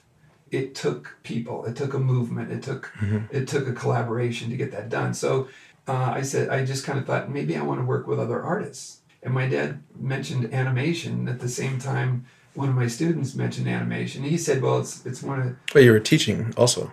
I was just teaching a little a little watercolor landscape class for Fred Fixler, Oh, who's an wow. illustrator. Uh, opened a little school out in Calabasas. Were you also a student of his, or did you just kind of run into? Gotcha. No, he he called me up and, and asked if I would teach a, a, a class for. That's amazing. Yeah, so it was I was out there doing that, and so yeah, I I you know I got into animation one because I owed taxes, and two I was interested in the collaborative art, and uh, because uh, how how does that work? I mean, when I started thinking about it, I thought, how do you get 100, 200, 500, 700 artists all creating something that looked like it came from one person Yeah, and it, or one hand? what a unique situation in the art industry, even at that time. Like, where else was that happening? Yeah, Like, the game industry wasn't there. Minimal animation studios. Yeah, yeah. So that, that was my that was my original reason for going in. But I had gone in actually I went over to Disney during one of my my time off of college. During my some of my time off in college, I thought, okay, well I'll go get like a summer job or get a you know, get a job for part of the year, you know, um, over at Disney. And I went in and I met with no lie. They were still on the on the studio lot, and I went in and I talked to Donald D. Duckwall, and I had to keep from laughing because he gave me his card. And I'm like, no, really, your name's Donald Duckwall. Yes, yes. So um, yeah, so I, I interviewed with Don uh, Duckwall, and he said he looked at my portfolio and he said, well, let's go down and meet the background department because I had mostly paintings and watercolors and stuff like that. So What, what was this year again? this was 77 Gotcha. something like that and i was in school at the time and uh, so i went down and went down the hall and um, met the head of the background department and he handed me a, a xerox on illustration board Oh, cool. of a background from fox and the hound and said here paint this and On the was like, spot? what On the spot, or did you have to? Oh no, no. He said, take it home as a test. Okay. Here's a test. Go paint this. And and I was so excited. I didn't know anything. And it was the first kind of a, you know, a, a job job that I wasn't. In, you know, I was asking for a job from somebody else all of a sudden. So I didn't know what questions to ask, and I just said okay, and I went home. and when I got home, um, I realized okay, I, I have this one board, and I got to paint on this one board, and that was a little intimidating to do this, Sure. this painting. But then I realized, wait a minute, I didn't ask them what time of day, what's the weather, what t- part of the country. I didn't. I didn't ask those questions. I didn't have the information to actually do a decent painting, and so instead of doing that painting, I did about five small sketches. Oh, interesting. Nighttime, daytime, winter in the snow, summertime, fall, and I took those in. And I said, "I'm sorry, I didn't. I didn't paint your painting." because I didn't I didn't know what to do, so I just did these instead. and um, they just kind of looked at him, and they looked at each other, and then we walked back to his office, and he said, "Well, you got the job." and uh, I said, "Well, what does a job like this pay?" And he told me, and I said, "Well, thank you, but I'm out of here." Oh my I left, gosh. So I never took the job. Oh my And goodness. That was my my first encounter with Disney, and uh, and oddly enough, later after '86, when I did work there, I think I was working there for about I don't know half a year, and I actually got a paycheck for zero. How does that work? It was a billing mistake. Oh gosh. But here I had I had a I had a card from Donald D. Duckwall. I had a rejection letter, uh, and I had uh, a paycheck for zero. so, you know, it was it was fun to hang on to. I don't know where that stuff got off to, but I should have kept it all. That's interesting. So you were you were making a pretty decent living just doing your your paintings. Going wa- was it were they art fairs that you were going to or No, I Uh, was it- I was selling in galleries. yeah? yeah. You know, by the time of those. Well, what was the when you had your setup and everything? They, oh, that was those were art fairs. okay, Yeah, those were art fairs. That year that I was traveling around and painting, that was art fairs. gotcha. And then when I got out of college, I was looking at galleries, but you know, just small, trying to get into small galleries and stuff and doing that. Gotcha. And then when I had a couple of those, then I worked at the chart house, but they had a banquet area, you know, and so I rented that. and I had my own shows there, you know, so I could I could do that too. I see. That was six years. Yeah. So when I got out of school, that was that was six years of painting and just kind of being a knucklehead. All When, when you had gone into Disney the, the first time, did you know that either way you were going to be going back and finishing school? oh yeah, I was just looking for a summer job. Gotcha. Yeah, no, it wasn't a it wasn't a permanent thing. It was it was, you know, it was there, you know, and I thought, okay, well, you know, it's there. I'll I'll go do that. Man, And, that's um, amazing. I guess tons of paintings. They, you know what, the, the tons of paintings and the traveling um, gave me a different perspective, you know, and I think that's the important thing is, and that's what I'm, I mentioned to all the students now, you know, that I have now. It's like, you know, they're the same age I was when I first had these ideas and took off and did this, and the value of what I learned and the value of doing. Well, my one experience I mentioned earlier, I had heard about Sergei Bongart as you know a great instructor, and my mother had said, you know, she was no longer taking classes from Lydia, but she always wanted to see Sergei do a, a, a demo, and so Oh. I took her to go see a, a demo one night, and uh, we watched we watched him paint, and you know, he said. He said, "There will be no questions. I paint, and there will be silence. I will take a break in the middle, and you can ask questions. And uh, you know, don't disturb my concentration. This kind of a thing. So you know, it was it was quite an affair, and uh, it was all a lot of pomp and circumstance that uh, he kind of threw out there, and so you know, and quite intimidating. So after that, I called him up, and I said that I wanted to take classes, and he said, "Well, what do you do?" And and I said, "Well, I'm going to school now." He said, "Do you paint?" And I said, "Yeah, I'm going to school right now." And he said, "Where do you go to school?" And I said, "Art Center." And he said, "I teach your teachers. You, you do a hundred paintings and call me back." Click. He hung up the phone. You know, and that was it. So I was crushed. I just thought, Wow. oh my gosh, you know, here's this guy that, that's a great painter and great colorist, and you know, and he studied with Fechin, and here I'm, you know, I ask him for a class, and he says, "Go away, Brent," you know, and uh, just totally, you know, and that happened before, uh, before that. Oh no, that happened right in that year that I took off, right when I got out of school, because I thought, okay, well, I can do some drawing classes, but I, I want to take a painting class. Gotcha. So I shot high. I wanted to go and take classes Yeah, yeah. from him, and he just kind of, you know, locked me down. I told you no questions. Yeah. So um, yeah. So I was, I, you know, I was crushed Yeah, I imagine. for about eight hours. and the next morning I woke up and I just thought, okay, you son of a bitch, I'm going to do 100 paintings. I'm Painting one. I'm not going to need this class, you know, because again, it was like, you can't do this. And so I just thought, okay, well, I am going to do this. Was he doing portraiture or, or landscape? Um, he'd start everybody off with a year of black and white. Gotcha. And it still likes black and white. And then you could move into color and stuff. So it's quite a you know a lot of people that that did his training and stuff were very good. You know, I really respected it, but that's when I started doing the paintings and took off and started painting. And then you know I was learning painting through painting. You know, it was that that kind of a thing. So Wow, that's a lot to take in. it was We're- just kind of my it was just the road that I kind of took on the way to Disney, I guess. sure. So. What was the last few fine art jobs or whether commercial jobs that you were doing before you did end up committing to Disney or getting into the door? Well, like I said, I was selling paintings at galleries. Oh, so, so this is continuous, like Yeah, yeah, yeah, gotcha. Pretty steady work. yeah. Okay, and then it no, was, I was I was making a living on my paintings. gotcha, and then it was that conversation you were saying about to develop more, you want to work with a team, and Well, that was that was what I realized. You know, after that year, I got into some better galleries, and that worked out great. After the gal, after the museum show, I was out painting more, and I w- at that point, I got asked to do more painting workshops, and so that's what I was doing. Is I was I was selling paintings and painting and doing painting workshops. gotcha. That, that's what I was doing until un, until we had a recession, in the beginning of '86, and then just like 2007, everything went downhill. Man, it's, it sounds like you- you've had a lot of work education experience and then continuing education experience as you're working after college and, and then leading up into Disney. Can you talk about how you That's transitioned? life. Yeah. You know, it's a case of just, Bill was living. just jump in and that's life. You know, that's why I look at it. It's like, you know, gotcha. I guess I, when I was in school, I had a track coach that, that told me you're either you're either growing or you're dying. so I thought, okay, it stuck with me. Yeah, So, where's that bell curve?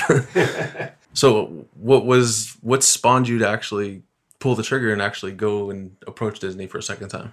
Owing taxes. Oh, that's right. the taxes. I forgot about the taxes. Taxes. I got to do my taxes. taxes and i was i was genuinely curious about uh, collaborative art Okay. that was something that that you know i knew we had failed in that one show um, when i did get back there was a friend of mine uh, denise burns who she and her husband they had a couple kids and that and she couldn't go to the trip uh, to europe she couldn't go because she had small kids at the time or younger kids at the time and uh, in school and so uh, she lived in Catalina, and she started an organization called the Plein Air Painters of America. I remember you talking about that. Yeah. Yeah, so she she started that organization uh, with the help of uh, Roy Rose and, and some other other people that she they found some um, collectors and gallery owners and and so on to start the promotion of that. So they started that organization, and so I got involved with them, and we had a show once a year at the casino uh, over in Avalon. Oh, wow. Big big show. We'd go to Catalina and paint for a few weeks, and then we'd have a show of the paintings we did on location. That's super And cool. then um, it was a big affair. One other time a year, we would go someplace. And so, since I had started kind of traveling and painting, you know, Denise said, "Well, would you mind organizing the the trips?" So that's what I did, and it allowed me to to go travel and and paint. And so I did that. So even when I started at Disney for the first five years, I was still painting with the plein air painters, and I'd go out at lunch and paint. I'd go uh, during my break between shows. We were rolling out a movie a year. So we would do about, we'd have about 11 months, 9, 12, or 9, 10 to, 10 to 11 months on a show. Mhm. I was in the layout department. So uh, I had a couple of weeks. And so I always had that, the trip, I would set up the trip with the plein air painters during that time. Um, could you talk a little bit about? Because I don't want to get too far into it. We'll say that for a second interview. But can you talk a little bit about what that dynamic though is getting into that environment in how learning might have shifted in different ways? Like, At Disney? yeah. Well, sure. Going into Disney, Dan Hansen was um, the head of the layout department, and Dan was a great mentor. And Dan, Dan was mentored by some of the best layout guys in the business. Um, Don Griffiths, Ken O'Connor uh, was around. Now Ken O'Connor was retired by this time, and Don had uh, retired and passed away. And Dan used to talk about them, and and uh, Don Griffiths pr- primarily because he was mentoring with him. And so I would go into the archives and take a look at some of their work and try to figure it out. And I'd talk to Dan and, and stuff. And then I had some questions, some bigger questions, some because the shows that we had to do with the 2D layout, we had to draw one way for one show. And then the next show completely changed the style of drawing, and the next one completely changed the style of drawing. And that's not what you see today, but you know, because everybody's branding and, and Yeah. you know, and, and doing that but I found it more exciting to have to change and come up with a new look for each show. So sure. that was really interesting to me. And so I called, um, I got Ken's number and I called him up a couple of times and I had some conversations with him and asked him, you know, what do you what do you need to know? You know, what do you? I just got into this. I didn't take any training for this, and you know, I didn't. You know, um, I didn't go to Cal Arts, and you know, and I didn't. I didn't do any training for entertainment. I didn't know what the job involved, and um, what do I need to know? His response was uh, a little bit of everything. You know, just throw it in a nutshell. He said a little bit of everything. So, I didn't know really how to take that. I didn't know how to digest that one. You need to know a little bit of everything was pretty overwhelming and humbling. Sure. and and yet I didn't know if he was being arrogant at the time. I realized he wasn't at all. He was just sincerely saying you need to know a little bit of everything, and even that didn't make sense to me for a couple of years. And a few years later, I really understood what he meant, and that was that with every show, you're going to work for a while on each show, and you're going to research you're like crazy, Sure. and you're going to try to learn as much as you can about the subject matter, and be truthful to the story and truthful to the to what you're drawing and painting and so on, and telling that story, and you're going to learn stuff along the way. Well, you work for a while on a show, it enjoys three weeks, four weeks in the theater, and then it's gone. You're on to the next one. But what you're left with after a dozen movies All that study and is a little bit of everything. so, I mean, I'm not saying I have that, but I'm just saying it, it, after his career of many, many, many movies, he had learned a little bit of everything. So it was easy for him to just say, you know what, after all these years, that's kind of what you got. It's just a little bit of everything. Well, as as much as it pains me, I think that's an amazing place to stop this with a little bit of everything. Is I know people on the internet want to kind of gut me for cutting it off with such a, a dramatic cliffhanger, um, but this is amazing. Thank you so much. Oh. Uh, I know I'm gonna go through this. I'm gonna listen. I'm gonna edit it, and I'm gonna come back with a billion more questions that I hadn't thought of. Thank you so much. You, you've been an art hero of mine and so inspirational, and this is a blessing to have you here. Oh, you make it too big of a deal.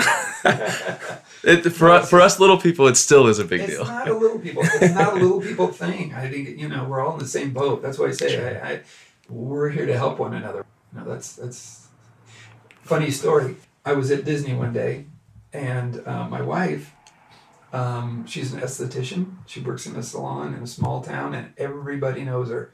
And in where I live, I'm known as Mr. Barbie because everybody knows her. They don't know me. I am Mr. Anonymous. And uh, one day I'm walking through the foyer at Disney, and there was uh, a bunch of students were coming through um, on a tour, and some of them had been my students at CDA or BYU. I had taught a couple workshops up there and stuff. Anyway, they came walking through, and I'm talking to my wife on my cell phone, and she can overhear some of the people in the crowd saying, "Oh, there's Bill Perkins," like this, and she goes, "Who knows you?"